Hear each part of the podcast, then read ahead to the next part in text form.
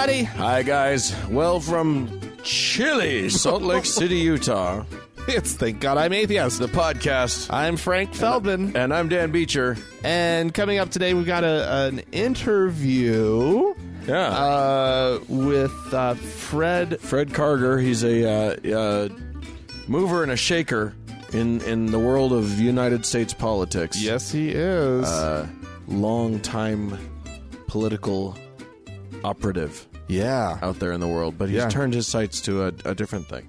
Yeah, and uh, with some uh, potential and uh, possibly exciting implications for uh, for those of us who observe the LDS Church. Yeah. Yeah. Yeah, we'll, So- we'll have to see what, what how that plays out. I'm fascinated yeah. by it. Ooh, yeah. Um, well, Dan, Yeah, what do you got? I would like to bring something up uh, that's happening up in Montana. Okay. Something I, th- I think people actually, if you haven't heard about this, you need to know about it. Uh, Neo Nazis, sure. You get those up in up in the northern part of this country. yeah, uh, they have uh, set a date for an armed march against Jews Oh, good. in the town of Whitefish. I believe is the name of the of town. course, they chose a town with the word white in it. Couldn't even think about that. That's funny. Oh my god. Um, yeah, they uh, they're hitting it. They're hitting it hard. Uh, I I actually held off on this one. I, I started seeing this story um, uh, a week ago, I think. yeah. Uh, and uh, well, a little bit more than a week ago because I didn't use it for last last week's show. Right. Uh, but it, it was kind of sort of more of uh, a nebulous thing. Like it was didn't know if it was going to happen, if it wasn't going to happen. They were threatening to do this march. Uh, this little town actually has a Jewish community.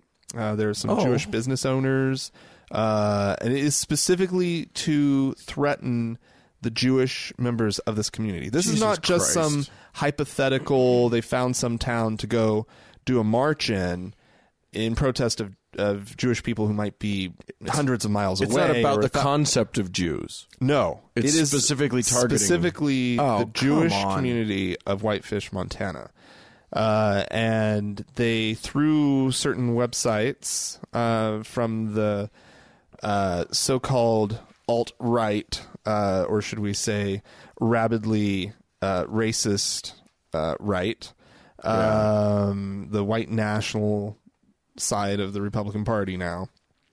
Uh, these uh, these websites Also, are, also known as the side of the Republican Party in power. yeah, that's Currently. actually yeah very important to mention and to remember. Uh, they have been calling out for the uh, uh, trolling.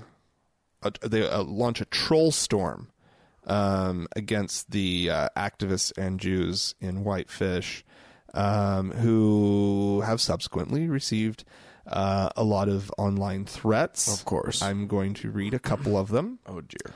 uh, go choke on a shotgun and die, uh, we, uh, you would be of greater worth to society as human fertilizer than citizens. That was targeted at a Jewish uh, citizen of Whitefish. Great. Uh, what was one of the other ones? Uh, I don't need to actually read anymore. Yeah. it's just it's awful, horrible. Uh, like I don't know. I always just kind of let the racists exist up and the skinheads exist up in Idaho in some part of the corner of my mind. I knew that they were there, and now it's all very real, Dan. Now they're emboldened. They Yeah. feel like they can be out in the open. Yeah. They, they feel like they've got the the hell. They feel like the incoming president of the United States has their back. Yeah, that's how how they're how they're acting. It's Um, very disturbing. I, you know, it's so funny because I get. I mean, I don't. On some level, I understand that there's this sort of tribalist part of the human experience mm-hmm. where there's in group and out group, and if you're Right. not with us, you're against us, and all this stuff. But why?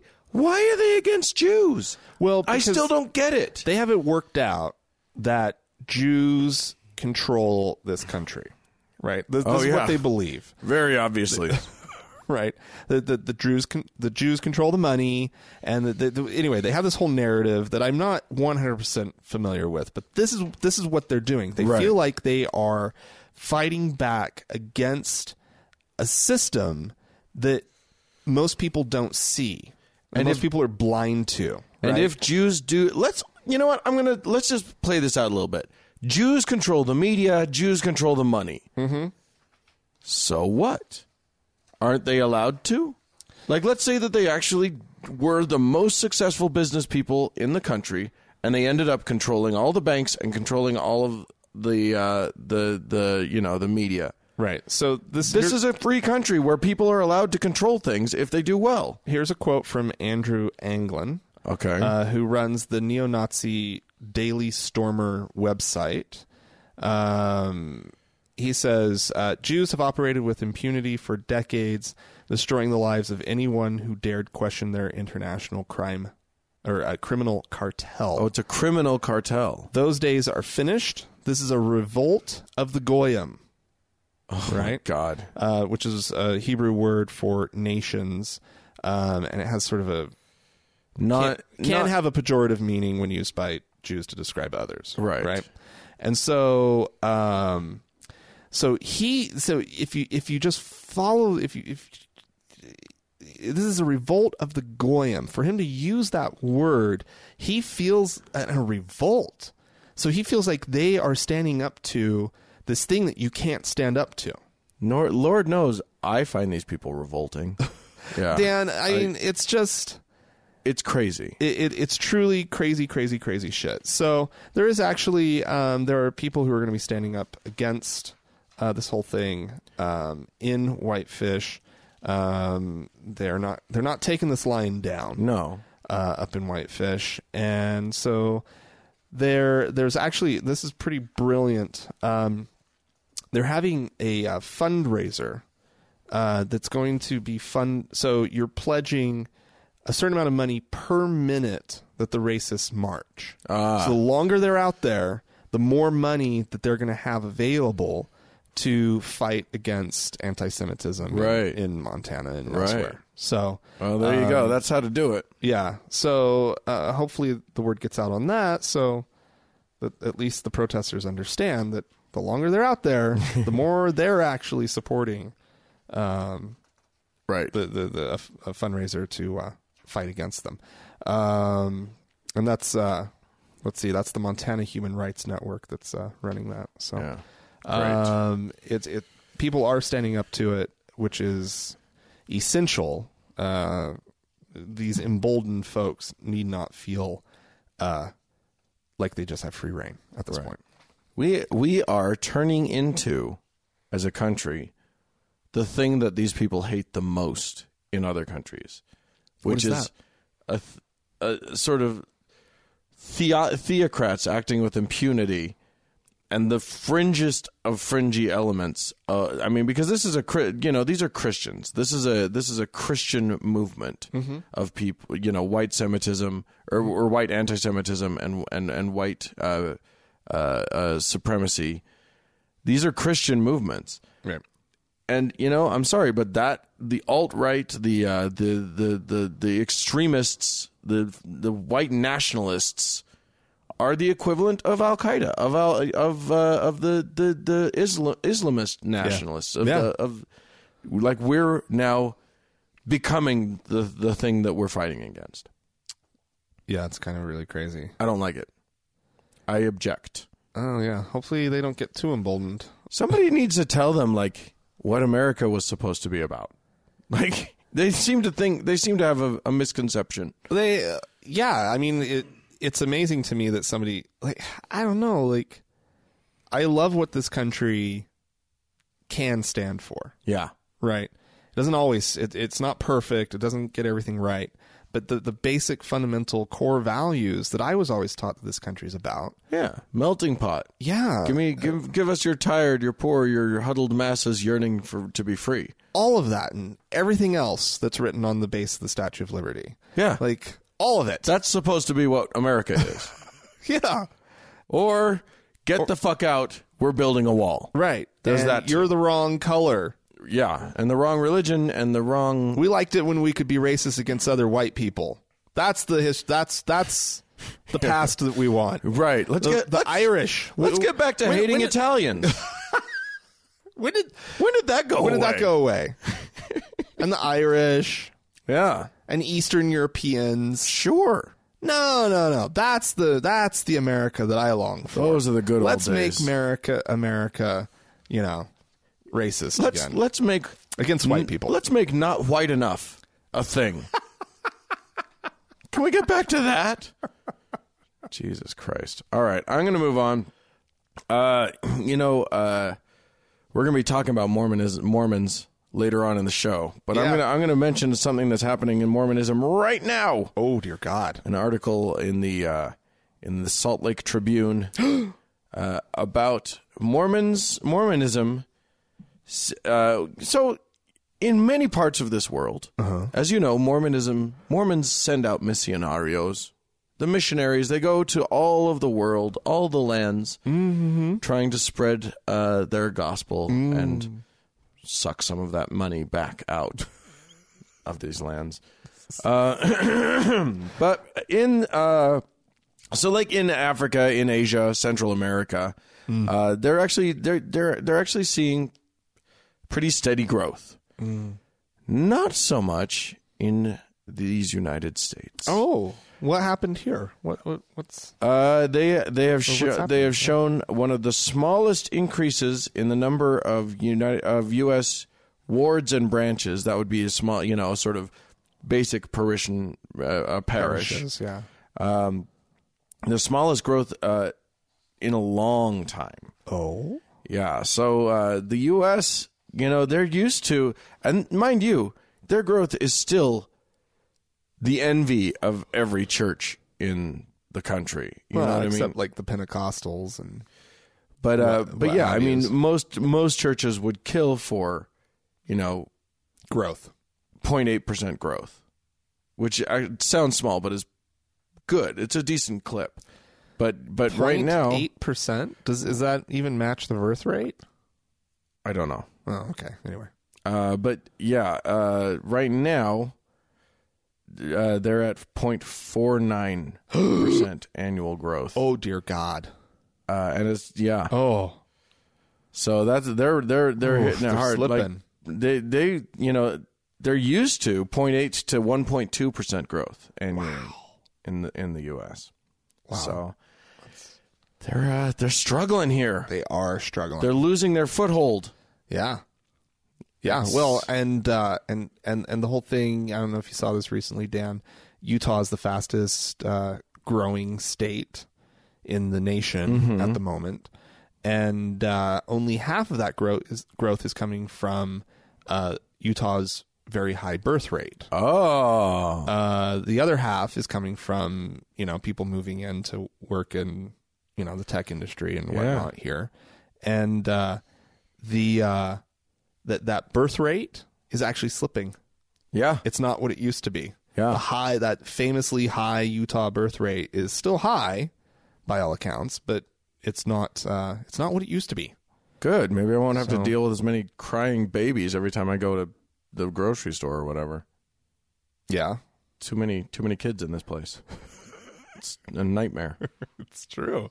There are a lot of kids. Too many children. Last night at the bowling alley, uh, Oh, did you go oh dear bowling? God, dear oh. God, there were Oh. kids. Yeah. Saturday night at a bowling alley in Davis County. I didn't think there'd be kids, Oh. At least they can't go in the bar. like little ones. Yeah. we we tots yeah, with the bumpers up. and the the the thing that shoots the ball. Yeah, you know what? That's If you- cheating. If you, can't bowl, don't bowl. Yeah, why why bring your kids bowling? They can't bowl. They they're terrible at it. Can't even hold the ball. They're absolutely absolutely terrible at it. Fuck your bowling kids. I don't know why kids would even think it's fun. why would they think it's fun? I liked it when I was a kid. I mean, I mean, I maybe did not that too, little, but, why was it fun? I don't get why it was fun. Yeah, there you go. But anyway, all right.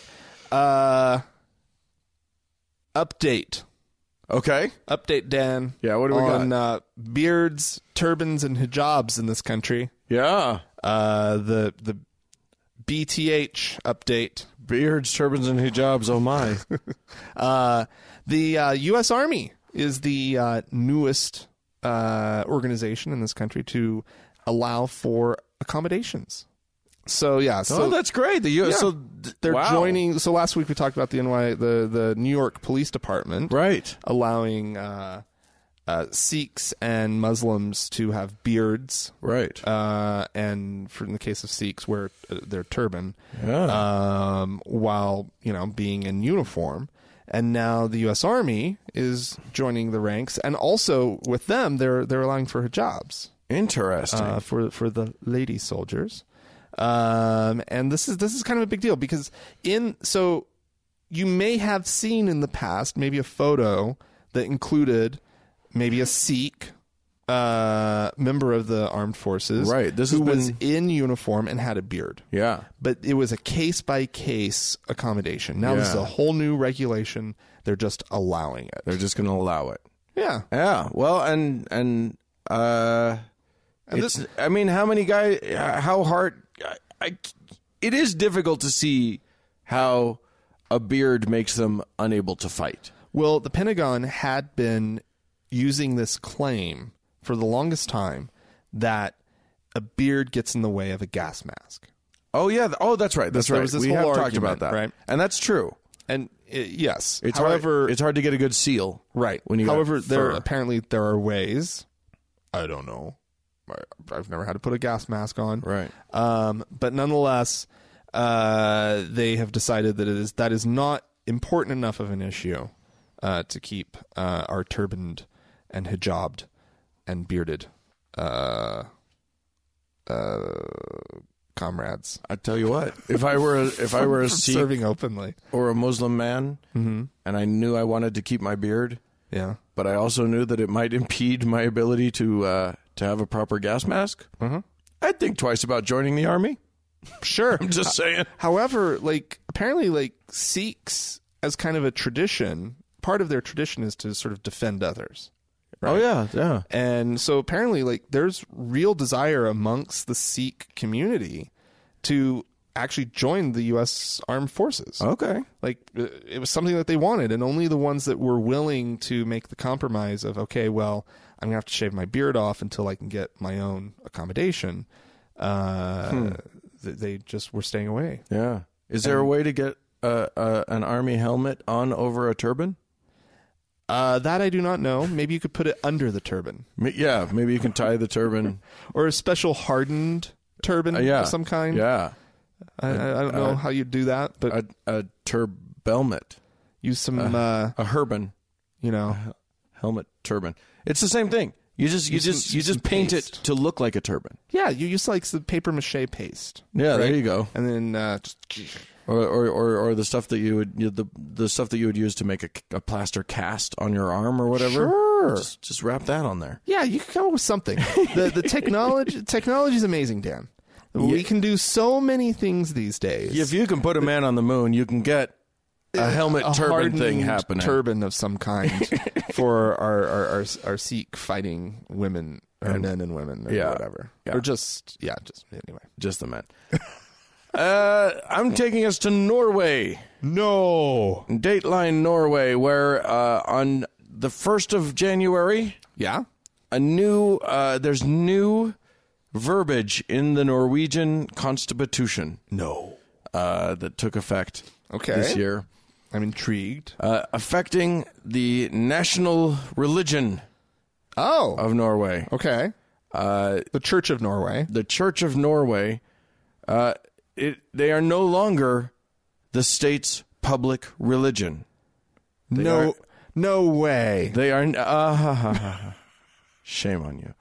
They are now Norway's national church.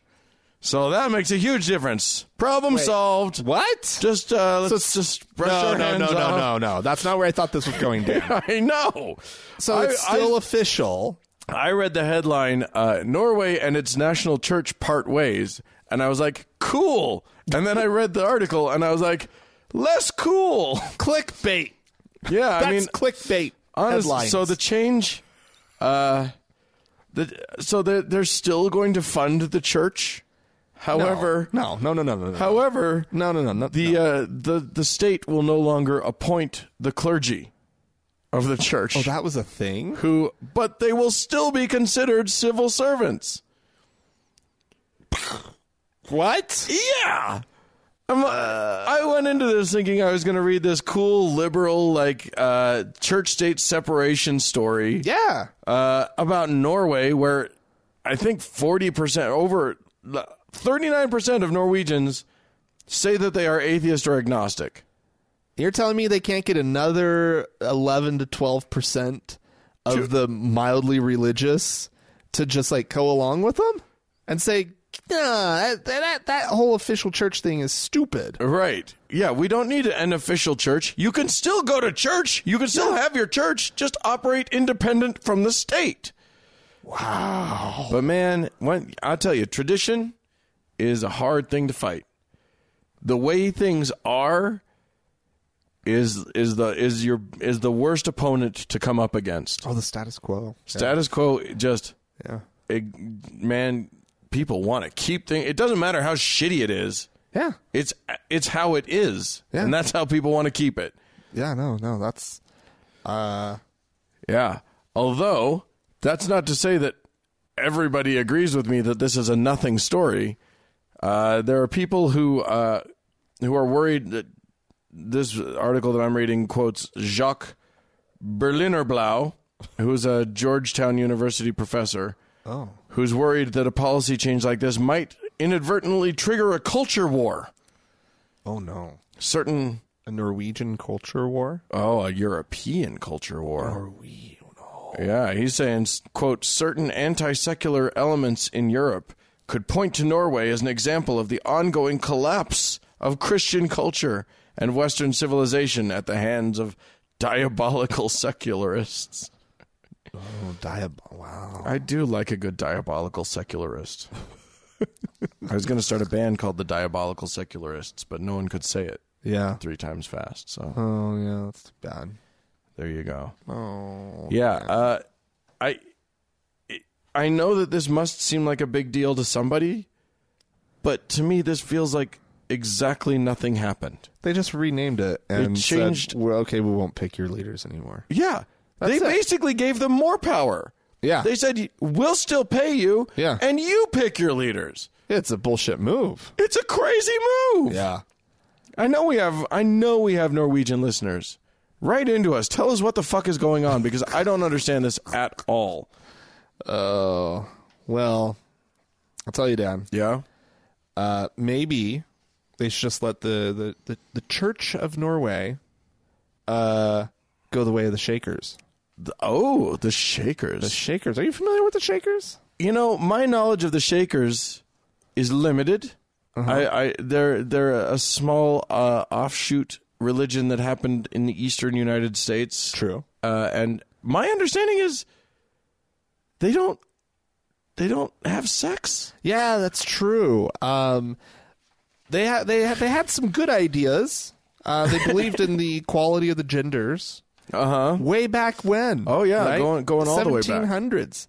Uh, they they it's all about you know the dignity of man and uh, blah blah blah blah blah. Anyway, uh, they but they uh, they made one fatal error. Yeah. Um, and it's uh, that they have to uh, uh, be celibate. yeah. Uh, Which so makes it which unlike the Mormons who reproduce reproduce like crazy. yeah, Brigham thereby understood- growing- Joseph Smith understood.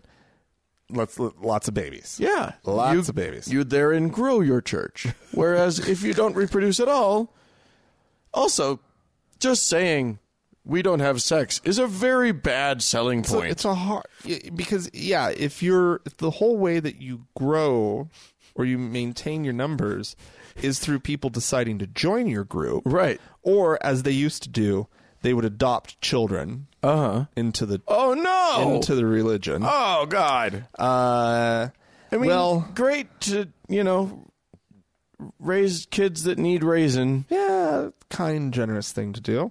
Uh, and then uh, and then tell them, teach but them that sex We don't do should that. never happen so that our movement can die off. well, the there were three members.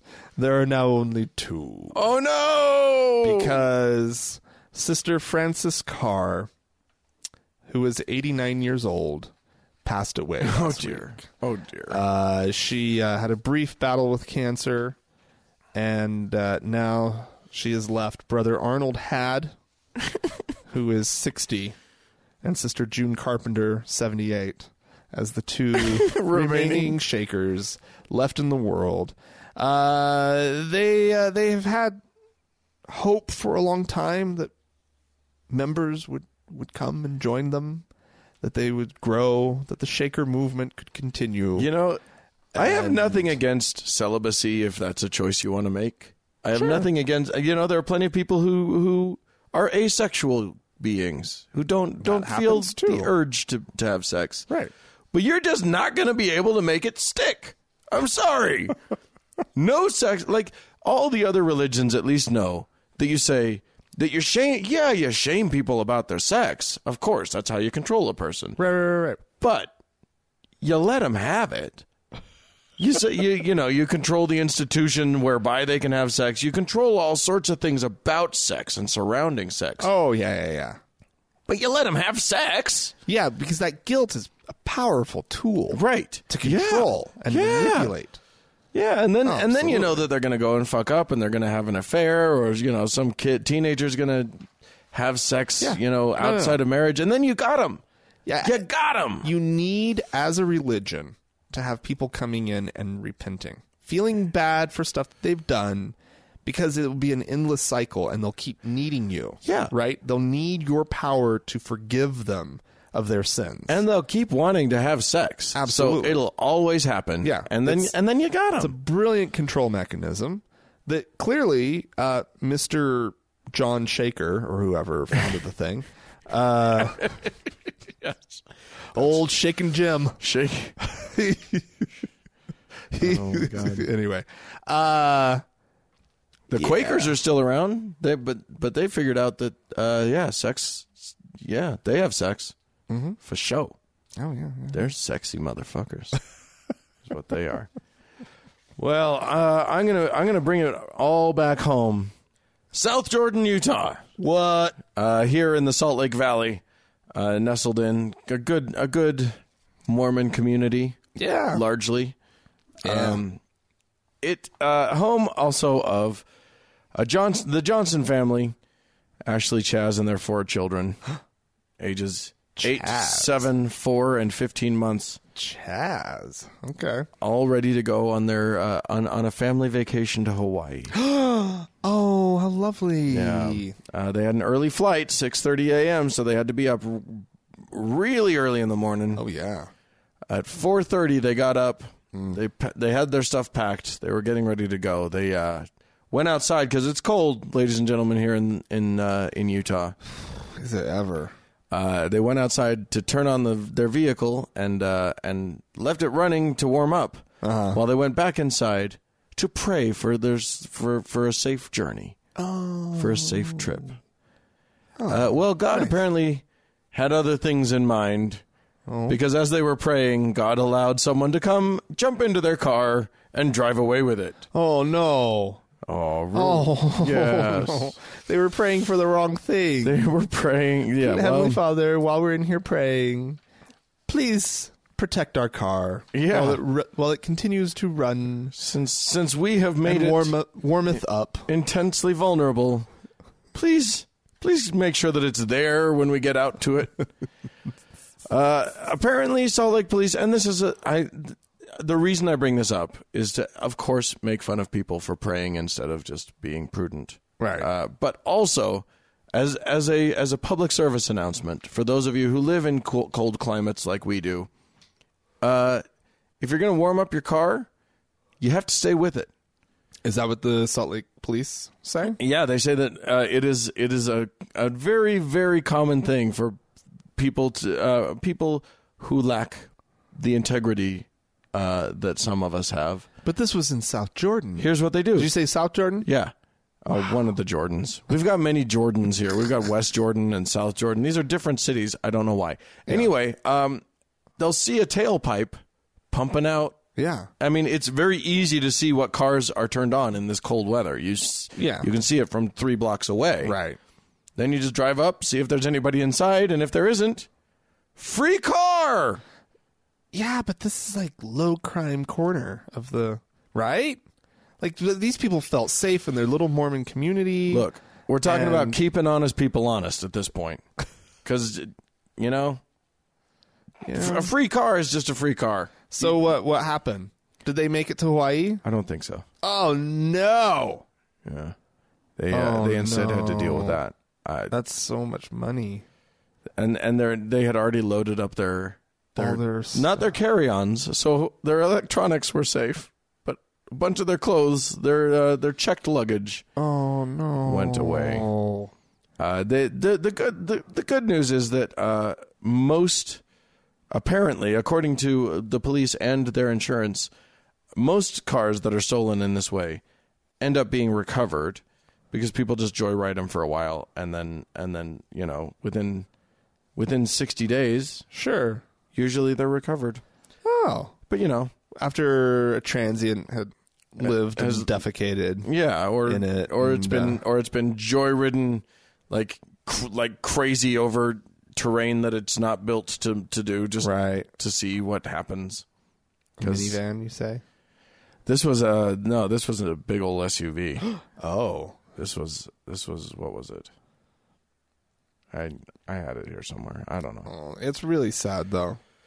Very sad story. Poor poor Chaz and the rest of them. The Lord doesn't. You know, it was. A, I saw today a Ricky Gervais quote. It said something about it's the height of arrogance to believe that the God, the same God who didn't stop the Holocaust will help you find your keys. Don't bother praying. It does you not. It if he's not listening to those prayers, Yeah. he's not listening. Yeah. I don't care. If, I mean, believe in God, but fuck, intercessionary prayer is just illogical. Yeah. Doesn't make no sense. Stupid God. But at very least, don't leave things unattended so that you can go and do your worthless prayer to somebody. A lot of people though. I mean, what? Like a lot of people leave their car running Yeah, unattended. don't do it. That's that's just begging someone to steal your car. Yeah, I guess so. Put a sign on it that says "Steal me, please." If you're going to do that, Yeah. You might as well. Anyway, uh, if you guys have any question and anything that you want to say about any of the stories that we brought up, you can reach us by uh, writing into us podcast at thankgodimatheist.com. Or you can call and leave us a voicemail message. The telephone number is 424 666 8442. Indeed, go to the Facebook page, facebook.com slash TGI Atheist. And while on Facebook, search for the TGIA Members Only Lounge and request to join. It's a closed group, so your uh, anonymity, if that's important, is protected. Indeed, it is.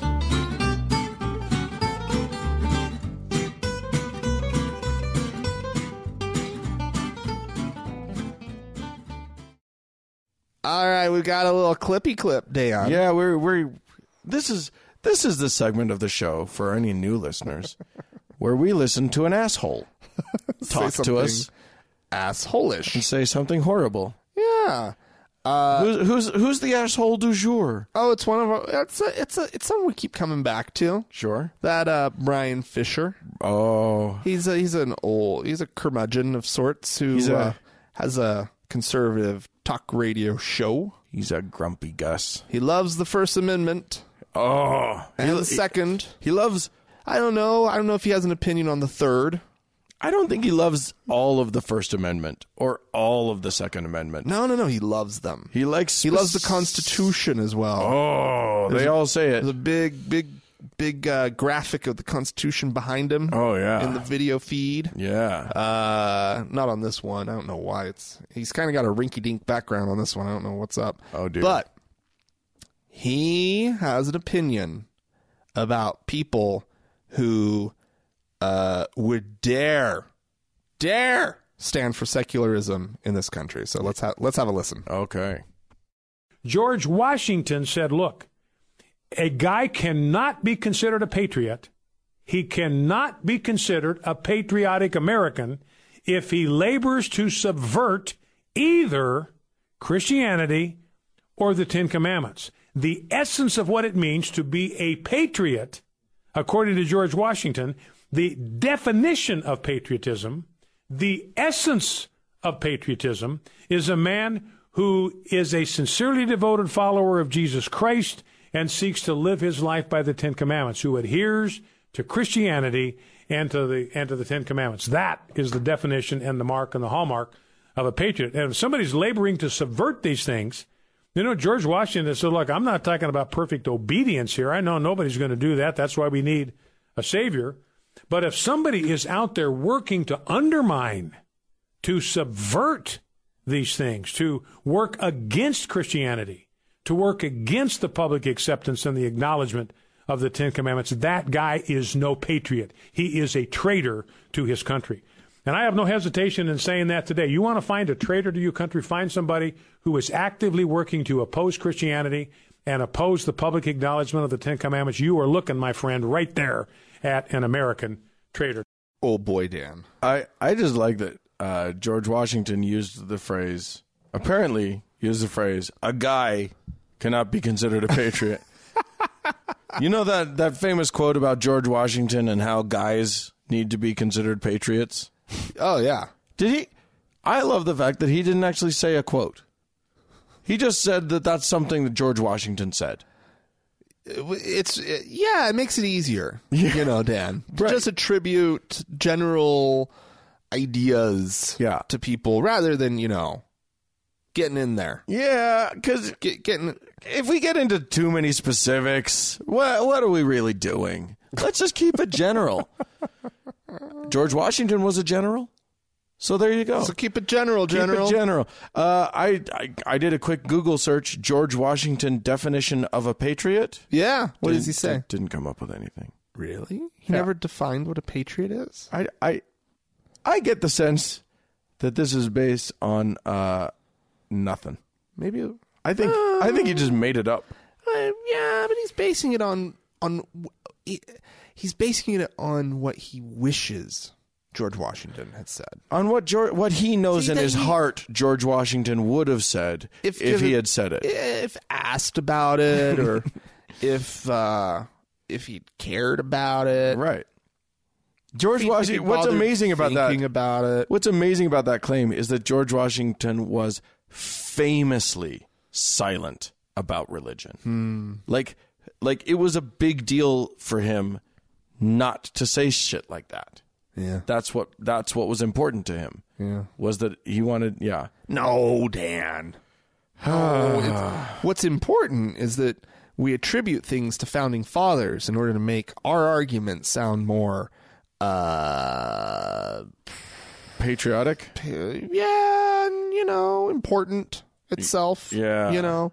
Uh and and has the, the, the, the words of the founding fathers have all this weight and meaning for our lives today when they Right. lived over two centuries ago And- and, had different concerns and they were coming from different traditions and they were uh, yeah Yeah. no I you know I really like it's interest I I love some parts of sort of the the lore of the founding of this nation you know I've watched that damned HBO John Adams miniseries probably three or four times Right, sure. because I it's good and he was a great character Yeah. and, and Paul Giamatti boy howdy he gets into the role Yeah. you know and uh I really don't care what they believed uh, our lives today should be like.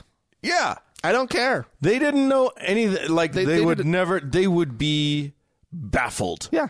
Just looking at Yeah. this at this world now. They, they did something bold and amazing and powerful that had lasting repercussions on the history of this planet, right? right. And that set up something that that could be still to this day, the American system could be restored to something amazing. Right now, it's a fucking mess. It's a bit of a mess. it's a bit of a mess, but there's still founding principles that are really, you know, uh, important. well, one of the And, uh, principles, one of the most important principles that they came up with was, "Hey, we don't predict the future. Yeah. You should change this shit Yes. as necessary." Yes, these were revolutionaries. They understand revolution. Yeah. the, the importance of re uh, defining systems and, and what have you, and setting up a system that's going to work for you and hopefully your children and grandchildren. Right.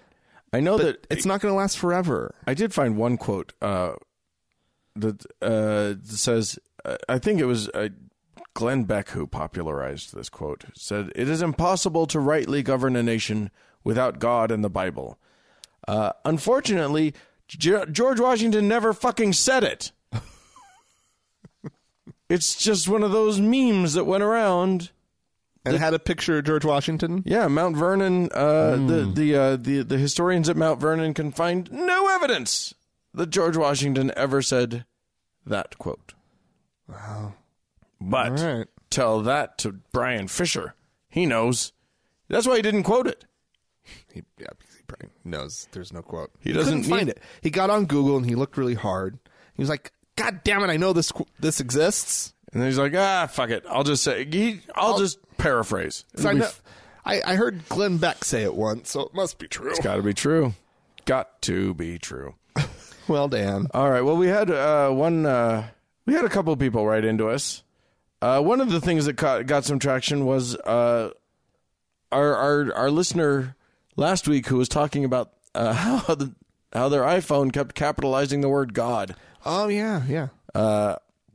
One person wrote in and said, uh, "This is a listener uh, anonymously writing from Ukraine, who said, uh, funny thing about capitalization of God is that in the Hebrew there is no such thing as capital letters." Oh, That's an interesting point. So, like, yeah, that's a tradition that started, I guess, with English or one of the Latinate uh, things. I don't know. Some sort of writing system that has capitals. Right, exactly. Didn't start. didn't start going back into the Bible days. Uh, another Courtney also wrote in and said, "Hey guys, per your discussion of God being autocorrected uh, to have the capital G, in Apple's defense, at least." The iPhone also capitalizes flying spaghetti monster, which is kind of amazing. I don't know who programmed that in. Right. Yeah. Well, Oh, there you go. I mean, uh, that makes more sense to me as flying spaghetti monster refers to a single being. Yeah. Where's the word with a specific name? Yeah. I mean, I assume that's the flying spaghetti monster's name. What if it's Reginald? flying spaghetti monster is just what it is. Yeah. We never hear about that. Get on that, FSG people. Yeah. We need to know what the name is. Is least- it? Well, least- and do we know the name of the flying spaghetti? Yeah, I mean, you you hear names of like you hear Yahweh Yeah. thrown around, Yeah. Elohim Elohim. among the among the Mormons. That's a Yeah. that's what they call. That's what they say God's name is. Do they know uh, God's the Heavenly Mother's name yet? Have they figured that out? Barbara. Elohim and Barbara. Elohim and Barbara God. I mean, far as I'm concerned, Mormons. may not, I mean, she's a girl, so who cares? Yeah. God and Mrs. Elohim. God and Mrs. Yes, Mister and Mrs. Elohim. I was thinking God is a title. Oh yes, In that God. one. God. Yes, uh, God like, and Mrs. Elohim. like doctor. Uh-huh. It's an honorific, really. yeah, yeah, yeah, yeah, yeah. God and Mrs. Elohim. yeah, there you go. Uh, thanks for writing in, you guys.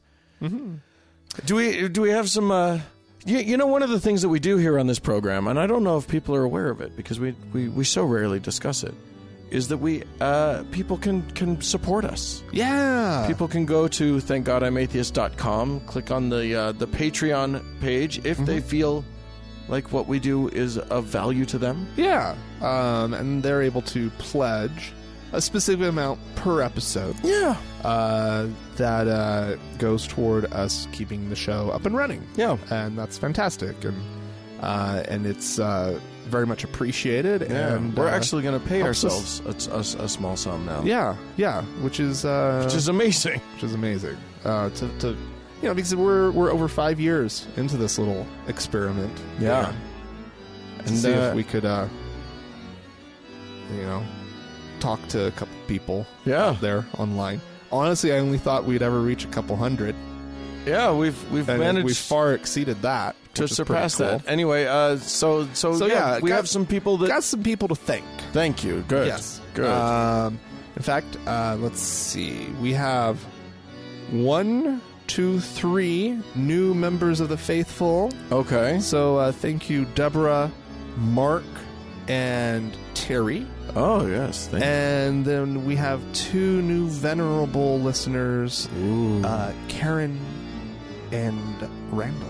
oh, okay. So thank you guys as well. Uh, and uh, James continues as our. Uh, uh, remains our savior, he's our savior. our Lord and Savior, He's our number. Our, our should we call him number one donor? He's our top donor. top donor, Yeah. our Savior. Anyway, uh, you know, God bless all of you.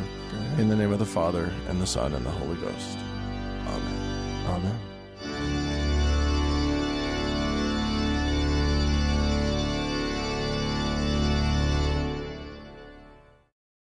Hey Dan, Hey. We got we, we talked to someone. Yeah, we, uh, we uh, we're we're about to play an interview that we did. Uh, Yeah. This this guy's a uh, he's an interesting cat. Yeah, I'll say I, I think he was a get as far as an interview goes. Yeah, He's- yeah. We you know, one thing we didn't even talk to him about is the fact that he's a former presidential candidate himself. He was on the Republican uh, uh, ticket Yeah. in several states, yeah, including Yes. including this one of Utah. Yeah. In, in, in fact, Not he wasn't he was he was on the the uh, not the, ticket, the ballot. the ballot, Yeah. the, the the the primary ballot. mm-hmm. Yeah, Uh, but yeah, a mover and a shaker. yeah. Not he- the kind of shaker that we talked about earlier, no, no, not one of those. Uh, but he's uh, yeah, he's he's uh, got a little thing going on, yeah. and uh, and so we uh, decided to get him in here and talk to him about it. Roll the tape. Well, we're here with Fred Karger. Uh, Fred, I'm, I'm going to guess that most of my listeners don't. You're not. Your name isn't immediately familiar to them, uh, but that's you have been in the public eye a little bit. Uh, let's, if you don't mind, let's go through some of your history just so that we get a little sense of who you are. You uh, you were for for the bulk of your uh, your your career a, a political advisor. Is that right? That's right. Ran a lot of political campaigns out of our base. I was with a company I was partnered in called the Dolphin Group in Los Angeles.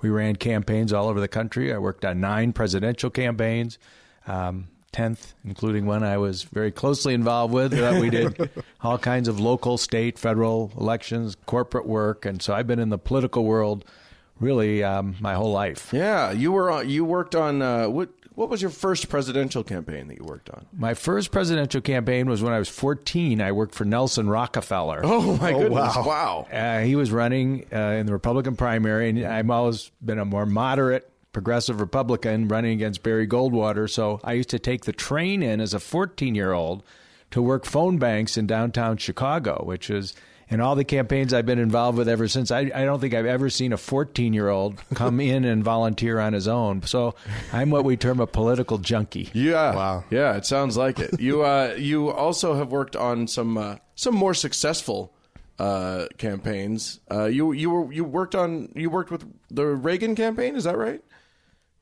Absolutely. We worked on the uh, uh, 1980 campaign. We did advertising for him. Uh, we did ni- a lot of work on the 1984 campaign. We were doing kind of some of the opposition for the Republican National Committee, attacking some of the uh, Democrats running initially, and then down to Walter Monte- Mondale, who was the nominee. Um, I worked for George H.W. Bush. I was involved in one form of the uh, Willie Horton campaign against him, which was not the horrific commercial that was done. Instead, we worked with the victims of Willie Horton, the sister of the young man he'd murdered to go to prison for life, and then the uh, couple that when he was out on a weekend furlough, he attacked and brutally raped um, the the fiance, and so we took them.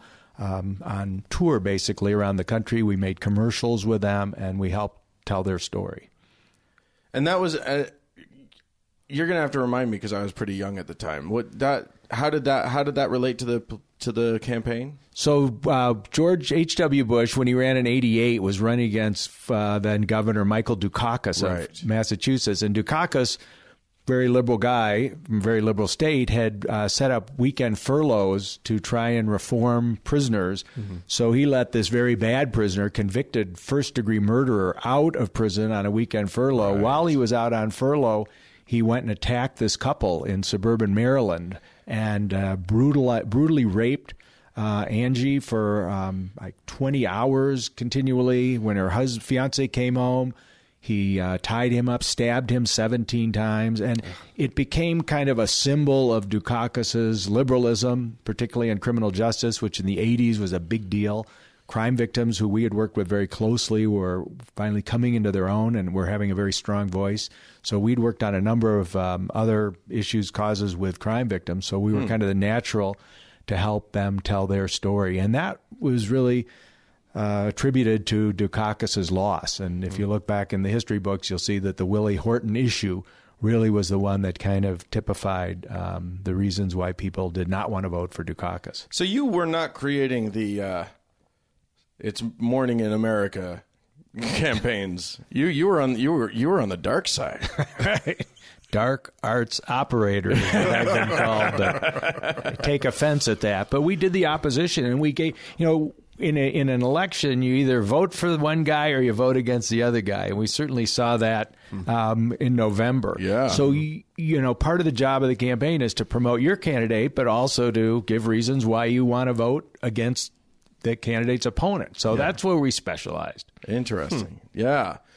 Well, considering uh, you being on on the the GOP side of things for for low those many years, I think some of our listeners might be con- might might be uh, surprised to hear that one of your big campaigns uh, or one of the big issues that you have now become involved in uh, is uh, is that of gay rights, and that uh, starting especially I think with the with the Prop Eight in in California. Is that right?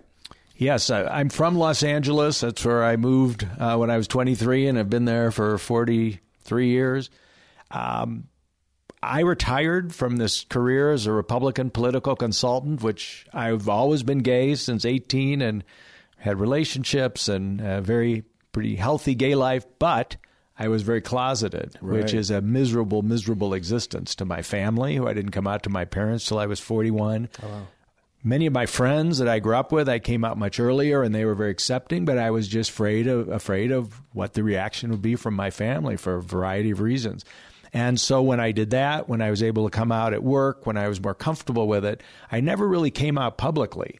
But after I retired, uh, exactly 13 years ago this month, and then a few years later got involved in Prop 8, I knew if I was fighting this campaign to uh, prohibit marriage equality in my home state of California that I would certainly be tagged as being gay. Who else would be that out front on it? So I knew that was kind of tantamount to coming out. So it was hmm. a, believe it or not, at 60, 58 years old, it was a big, big hurdle for me, but I did it. And um, hmm. I I really had no problems. I had a lot of people I'd worked with professionally that came up to me afterwards at holiday parties. Hey, I wish you'd come out earlier, or you could oh, have wow. come out to me. And so it was very gratifying. I, oh, I didn't yeah. get the kind of pushback that we're seeing, particularly you know now in the Mormon Church and a lot of faiths. I was mm-hmm. faiths. I was very lucky in that regard. But I I know what that double life is like, and it's horrific. Yeah, I mean, I can see, especially. Uh, I mean, this isn't a political statement, but you know, with the way that the the the GOP tied itself to the uh, you know the the religious right in this country, I can see how that could have been seen as a as a huge political detriment, or or you know, it, it could it, it could be politically poisonous to come out as gay. Did you feel was that how you how it felt to you, or? Not so much as okay. a Republican. I thought actually it's a little more newsworthy, a gay Republican, because there aren't mm-hmm. that many of us. The, the ones that were in the Republican Party, like a lot of reasonable people, have left the Republican Party as it's moved further and mm. further to the right. It's not right. the party I started working for in 1964. Hmm. Nelson Rockefeller and then President Gerald Ford. I worked on his White House staff two years later hmm. in, wow. in 1976, or I mean, 12 years later in 1976. So it was somewhat a difficult thing, but I feel that I have a better voice staying in the Republican Party. If every LGBT person leaves, then we don't have any contacts, anything covered. But if we stay in a little bit and fight, as tough as that is, and believe me, no one knows better than I, that we will have a voice, that, that people will be less inclined to come up with a legislation that uh, demonizes us. Hmm. And and a good example of that is something I did back in 1978 when it was we had in California the Briggs Initiative. It was Proposition Six, and there's a great movie called Milk Mm-hmm. I my friend Dustin Lance Black talking sure. about that. And what happened was, and, and, and everything bad that happened then and now against LGBT rights has really come from Republicans, not the Republican Party, but hmm. individuals, State Senator John Briggs, the author of that initiative. Um, and so what we did was to organize a group of Republicans to oppose that. And that initiative. Different than Prop 8 was to ban anyone who was gay or lesbian from being a teacher in the California public school system. And Ronald Reagan, between his two runs for president in 76 and 1980, this was 1978, through a group that I was involved with, uh, came out and opposed that initiative, which is you know nothing you would ever see from a Republican today. Two years right. before he's getting to run for president, yeah, you'd always want to do as much gay bashing as you could. So I had great regard for him, but I put a whole Republican effort together to oppose that. Did not want it to be a partisan issue, which is very important in any kind of uh, civil liberties, social movement like we have right now. Yeah. Hmm. Yeah. I mean, it doesn't, there's no reason why it would have to be, uh, why that would have to be a politically uh, polarized issue other than its connection to religion. Can you, uh, or or would you disagree with that? Well, that's the brunt of it. That's the reason there's the hate, and that's the reason we're seeing all this legislation. But what's happened? The Republican Party has been hijacked by the far right, right. the alt right, they're called yeah. now, and they did it very methodically. They started. I, I go back to 1964 with Barry Goldwater, who wasn't all that conservative as it turned out. He was much more, you know, internationally conservative against the Soviet Union and. Hmm China at the time.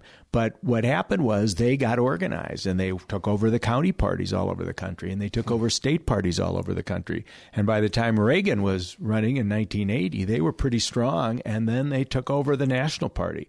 And so you're seeing the terrible things that come out of the Republican National Party right now. Um, there are 168 members. People brand the Republican Party. There are 37 million Republicans around the country, approximately which is falling actually. But the National Committee, which does the platform, does the rules, mm-hmm. puts up a lot of candidates. They're run by 168 men and women, three from every state and the territories, and then a national chair. And that's what the problem is. But if you're going to just completely disregard the Republican Party, the LGBT community is going to be left out in the cold. And right now, of course, we have President Trump ready to take office. We've got Republican House and Senate. Most of the governorships are run are controlled by Republicans, and most state legislatures now. Big change yeah. in the last ten years. So we need to really have a seat at the hmm. table, and that's one of the reasons I'm sticking with it, as tough as it is. Holy cow! Yeah.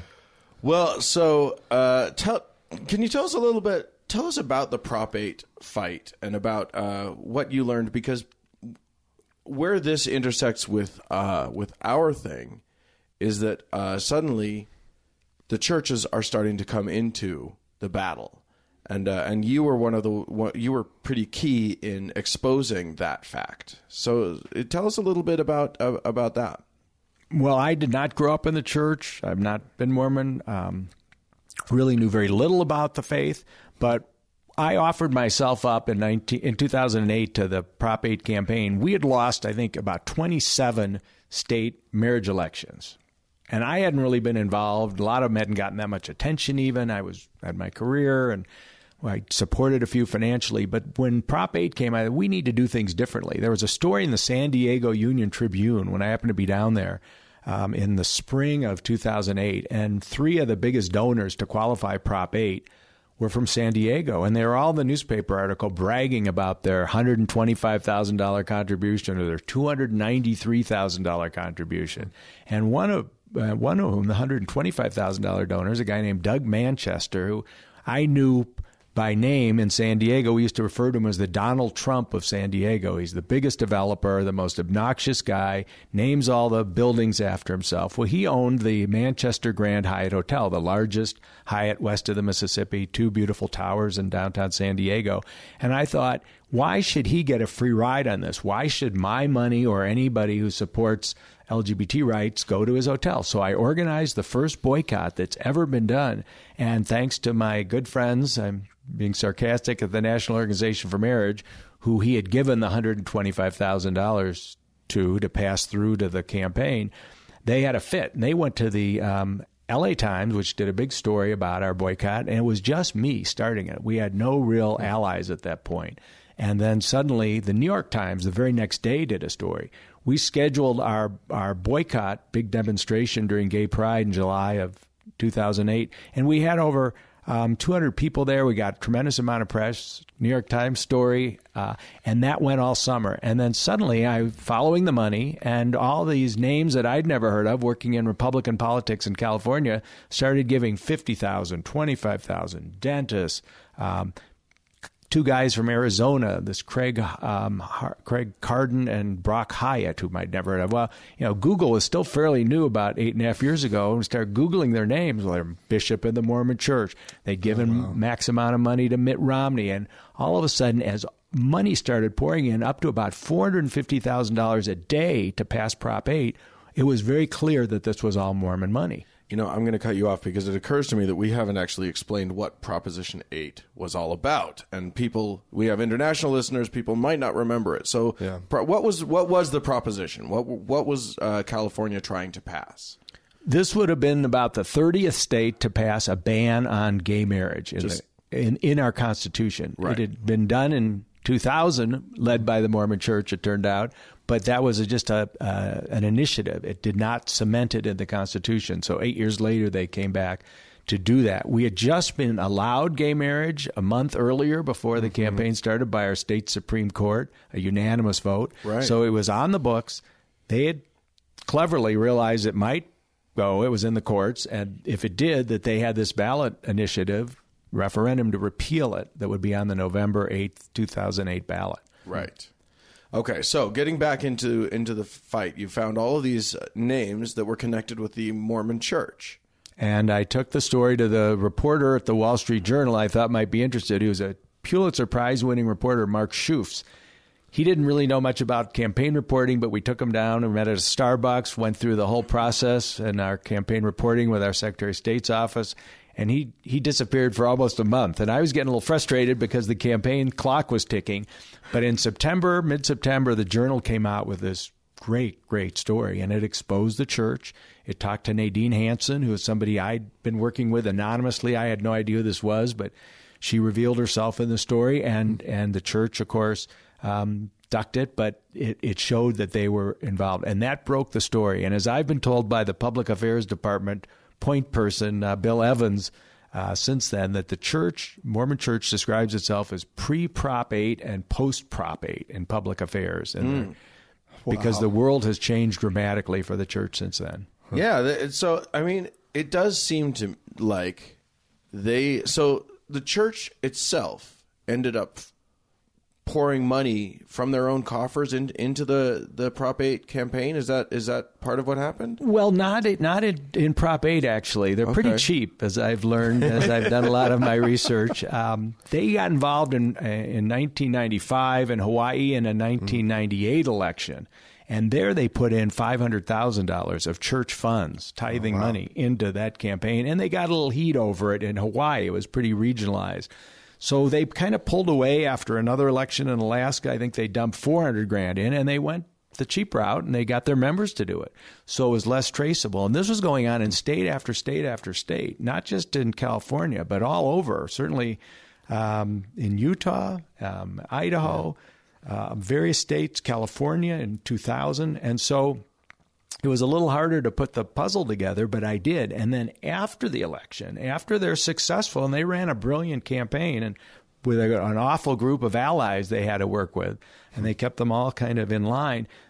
I looked at their final campaign report, and it showed that the Church of Jesus Christ of Latter day Saints had spent $2,078 on the campaign, period. Huh. Well, at that point, we knew they had 25,000 precinct walkers for the last nine Saturdays of the campaign. They had phone banks from Idaho, from California, from all over, organized by the church. They had websites. They had 26 slick commercials. They did all of this. and they hadn't reported it. So I spent 10 days holed up in my house. I worked with my compliance attorney who specializes in this, and we filed this precedent setting complaint against the Mormon Church with our state ethics office. Hmm. And you have to wait about 10 days, and they investigate less than 5% of the complaints. Well, I was in Tupelo, Mississippi, doing a little research against the American Family Association when I got the call from the executive director saying, We are going to investigate your complaint against the Mormon Church. And wow. I filed 13 separate charges on things I'd mentioned against them. And, and, and what kind of charges were they? Well, that they hadn't reported uh, the phone banks. They had thousands of people bust in. They didn't report the, how much the buses were being oh, uh, were costing. They had phone banks uh, out of Melaleuca's office in Idaho, Mr. Huh. Vandersloot. They hadn't reported those as an in kind. There was just uh, charge after charge after charge, which they figured they wouldn't get caught on. They hadn't before, so and they poured it on. So, I, I, I remember. I don't know, Frank, if you remember this, but I remember during that time hearing about people uh, being asked or be you know or, or or being told that there was a volunteer opportunity for them to go to phone banks here in Utah. Oh, I don't remember and, that. And or and call Californians to encourage them to vote. I remember there being a, a huh. call out among Mormons to like from here to go and, and make phone calls. And I, I remember just being horrified, just I mean, I find I, I, find the idea of trying to you know take away the rights of, and this was about taking away rights that had already been won. I mean, even holding back rights, but but to to to remove rights from gay people was horrific enough. But to do it from a state that isn't involved seemed bizarre to me. Well, the church is pretty good. They have a 180 person public affairs office, which I have great regard for their skills and abilities, and, mm-hmm. and of course their unlimited budget, which helps too. But they have very top people. They were very effective. Arizona Amendment 102, same exact wording was on the ballot in 2008 as well. And I'm told by two former Mormons that were the co-chairs of the No campaign that all six million dollars and all the expertise, all the activities were all run by the Mormon Church, and the money came from Mormon donors. So they're very effective. They just hadn't gotten caught until Prop 8 in, in California. And boy, did, and they did encourage their their parishioners to donate money. I mean, I I read about Mormons in California who couldn't afford it, who were who were donating their life savings, who were, you know, getting rid of their kids' college funds to to to to support this this proposition. It wasn't just all Alan Ashton's of the world giving a million dollars as he did to pass Prop 8. I think you're referring to this couple in Sacramento. The guy worked for Intel. They did a big interview with him. He'd given fifty thousand dollars. I figured, obviously, wow. an Intel executive who's worth millions of dollars. Well, when he was interviewed by KCRA TV up there, he said no, that they had one car, five kids, and that they'd cashed out their five kids' college accounts oh. in order to give that fifty thousand dollars to the, tragic. the campaign. Yeah, just crazy. And told by the church. In the Wall Street Journal story, Mark Schoofs got, and I, I, was amazed at that, he got this executive, the former CEO of Clorox Bleach, who's LDS, to talk about a conference call that he and about 40 other Mormons had been on where they were told to give $25,000 each. And if you look at the date of the call, as documented in the journal, you could see those 20, I mean, the 40 names or 38 names of individuals, including him, that gave that $25,000. So day. they deny they strong arm, but they did. Wow. And they had a separate P.O. box he found out about for contributions, which the church denied, so they could check off to make sure if the contributions no were received. Wow. Kind of like a tithing. Yeah. Yeah. I don't know how they handle tithing when they're. Yeah, and believe me, uh, the Mormon Church knows how to bring some pressure to their yeah. to to bear on yeah, their parishioners. Absolutely, and their opponents. Yeah, yeah, indeed. So, uh, so, so, what ended up happening with uh, with with the uh, with Prop Eight? Well, so I'm very proud when they I got the call. Uh, that they were going to investigate, and I did a press release out of Tupelo from my Holiday Inn room there. Um, I'm inundated with a lot of media, and it was a you know huge black eye for the church my my favorite of that was that Saturday. This was right around Thanksgiving. Wall Street, uh, New York Times editorial commending the Fair Political Practices Commission for taking up the investigation and commending Fred Karger by name for bringing it forth, and it was an 18 month investigation. The church was prosecuted. They were found guilty. They pled guilty on all 13 counts of election fraud and were fined.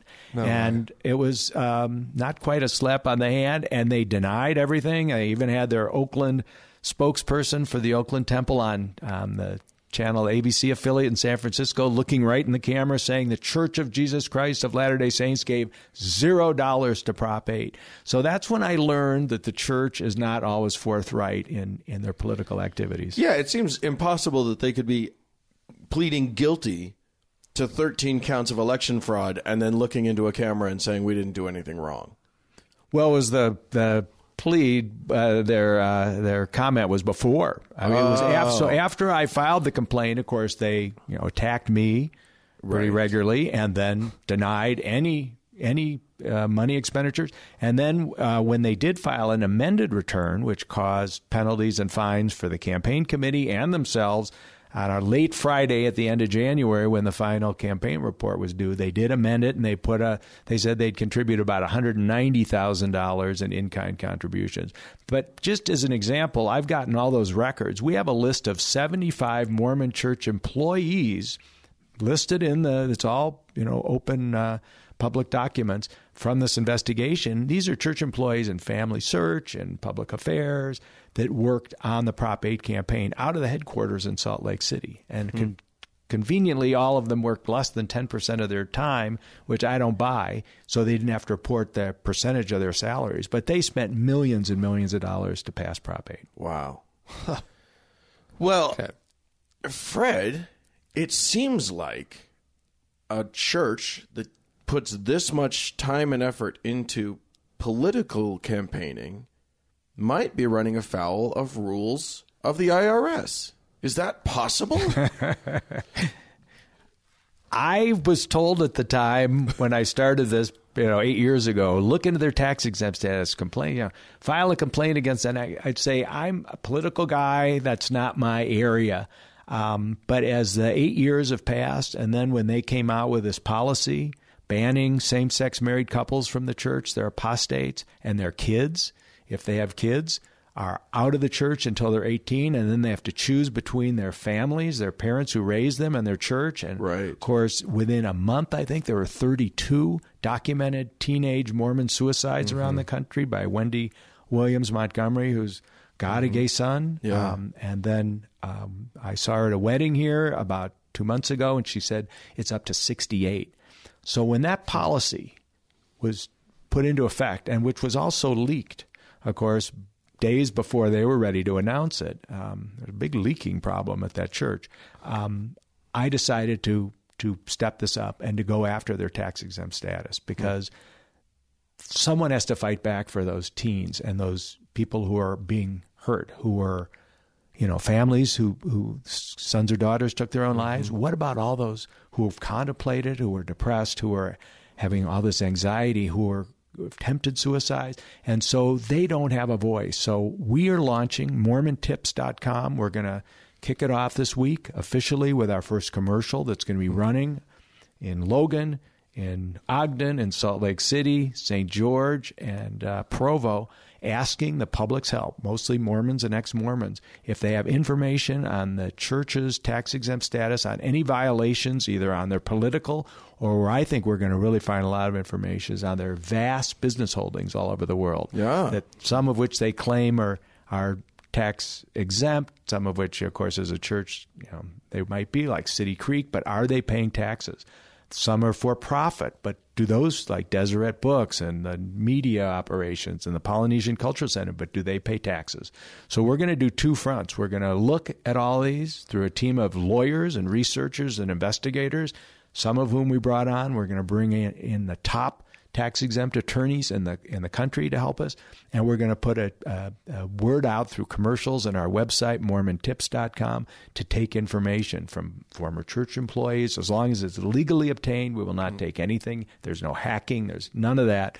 But there's a lot of information out there. We've already seen a lot of leaks through the church on those videos that mm-hmm. came out last fall and other mm-hmm. documents. And I was a recipient of. Um, boxes full of documents about eight years ago, which detailed exactly all they did and all these state marriage campaigns to pass them, going back to Hawaii in 95 all the way through California in 2000, the Prop 22 campaign and beyond. So I know they're very active in all this. their limits uh, on their political activities with the IRS and certainly on their tax consequences as far as not declaring profits or paying taxes and uh, property taxes, even.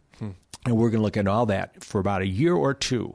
And when we have our complaint done, and it's going to be massive, and I imagine hundreds of boxes of evidence, we're going to drive it up to Ogden, Ogden to the IRS office there and do it with great fanfare and make sure that there's an investigation of the hmm. church by the IRS. That's amazing. Wow. It's a it's it strikes me as a as a an uphill battle to go against a monolith like I mean, outside of Utah, I don't think people understand sort of the scope of this church, but it's I mean, they have how how much how much do we estimate that their their holdings are? Do we do we have a guess on that? You know, if you look at tithing, which is estimated between 8 and 20 billion a year, and on top of that, the fast Sundays, uh, contributions to temples, um, people who leave their estates to the church. I mean, it's just billions and billions and billions of dollars. We're our estimates. Don't forget, this has been going on for 180 years. Yeah. and they're frugal, and they have all lay ministers, so they don't have the expenses that the Right. They're not- Protestants or the Catholics have. They They're don't not paying their bishops. No. They're not paying. Yeah, the bishops are paying them. yeah. So, the, uh, estimates I've heard, and were put on our website, anywhere between one and three trillion dollars. Their capitalization is higher, presumably, than the combination of ExxonMobil and Apple, which are the two biggest corporations in America. And it's all run out of the headquarters, and with Harvard MBAs and lawyers, and way. you know, we Yeah. think that they're very savvy. And as membership slows, which we're starting to see because of their Prop 8 and all their other activities and the internet and a variety of reasons, um, they're looking more to these investments. And I don't think they're paying taxes on them. I have no idea, but we're going to find out. Interesting. Wow. So we're putting the call out. I mean, Yeah. uh, Frank, you and I have quite a few ex-Mormon listeners. One or two. Yeah. people who might know something. Uh, how how Fred can these people uh, get in touch with you? How can they get the information to you? Well, on Tuesday, our vastly new, improved, uh, slick website will be uh, live. We, it's, it's up now, but it's mormontips.com. we have a tips line, which is 801 381 8245. It's 801 381 8245. there you go. That's it. And uh, just got our new number. And then there's a, a guy uh, named Ryan McKnight who's gotten a lot of attention lately. He has Sure. set up MormonWikiLeaks.com, which we're not affiliated with. But if anybody has information that they want to get out in the public eye, which then we can use in our complaint, go to MormonWikiLeaks.com. And it's encrypted and it's safe, and your anonymity will be protected. Fascinating. Yeah, it's amazing. That's uh that's gonna be yeah. So uh, I hope that I, I hope that you'll come back and, and check in with us as as things progress as your campaign goes on because I am fascinated by this whole thing. Is it? I, I, I, I personally wish you well. I think that this is something that absolutely needs to happen. It's Yeah. Same here. it's a it's a danger it's a it's a I, I want to say it's a dangerous religion. I mean, it, it's it's a religion that that I mean, whenever a religion has this much money and has this much power, Well, and control over the members. I mean, contr- that's because I mean they're coercing all these people into donating money, and that's. I mean- that, that level of control to get like the twenty five thousand apiece. I mean, that's like crazy town. yeah, yeah. I mean, coercion versus versus uh, just persuasion is a it's a you know potato potato. A, but yeah, it's it's nuts what this. I mean, and uh, Fred, you're not even you, you know you're from out of state. You're probably not even aware of all of the political clout power that they have here in this state. But yeah, literally, Oh yeah. there are several issues that if the church doesn't say act, our state legislature won't even bring them up. Yeah. The, you know, if, if the church that. doesn't say we're open to new thinking on this along these lines, you know, even if it's something as stupid as liquor laws, they they know not they know better than to even bring it up because this is they are the political power in this state. It's a theocracy, Mm-hmm. and they have total control. And I've heard enough stories to see what, and certainly read enough that when the legislature wants to do something, if the church hasn't signed off on it, it ain't going to happen. Mm-hmm. Yeah. And I, I would, I would hope somebody out there in the legal community, and I've shopped this around a little bit. I mean, I always have said that the church has undue influence in Utah and in the states surrounding Utah, where they control city councils, county offices, um, the legislature, certainly every member of Congress who's LDS. And that undue influence could be put to a, a federal court challenge because you know that's not how this country is set up, and No. and they've set up Utah to do just that, to do their bidding as a theocracy, and I think that's wrong. And um, we're not going to be looking into that, but hopefully some legal organizations will. Well, and hopefully uh, your campaign, however it ends up coming out, will at least apply enough pressure that they'll think twice about uh, engaging in you know political campaigning uh, against gays or or uh, you know ramping up the power of of religion, which we know that they're trying to do. We we saw that uh, that video of Mike Leavitt, former governor of the of Utah, talking about the campaign that he wants to do to to raise the power, you know, the, the, the political clout of religions in this country. I mean, they're they're trying they, to they need break more power. Right. Yeah, that's They're that's trying to they're break missing. down the wall between church and state. It's a it's a it's a thing that they are actively working towards. So maybe hopefully your campaign will uh will will make them think twice. Well, they're going to be under a lot of scrutiny, and they have to be going nuts right now because it's a it's a sieve at the headquarters. I mean, we saw those videos, those 15 videos, and of course, he talked about they call it the the First Amendment Defense Act. Well, it's the First Amendment Destruction Act. It's giving the ability to discriminate not just against LGBT Americans, but a whole array of Americans by religion based on religious beliefs. And it also, uh, and they did this, this was in 2000, May of 2012 when he's presenting to the apostles. That was, know, four and a half years ago. And talking about how far along they were then. Well, their plan is to go state by state, their RFRA laws, and then the federal law. And the federal law is all Mormon. It's authored by Senator Mike Lee in the Senate and Congressman Raul Labrador, who's also Mormon from neighboring Idaho. And when Paul Ryan wouldn't hear it last year, because there was a certain veto by Obama, guess who heard it? Jason Chaffetz, his committee, government organization or whatever it's called, heard the bill. And so the church is behind all of that. We also saw what they're doing on their missionary program, and that's something we're going to look into.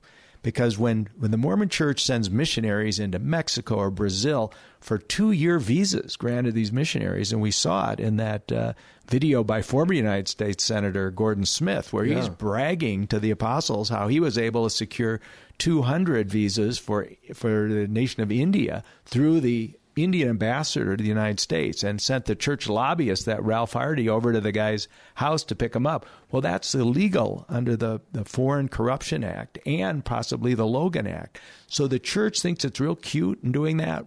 How do they get all these visas? How do they get 5,000 visas for Mexico for missionaries there?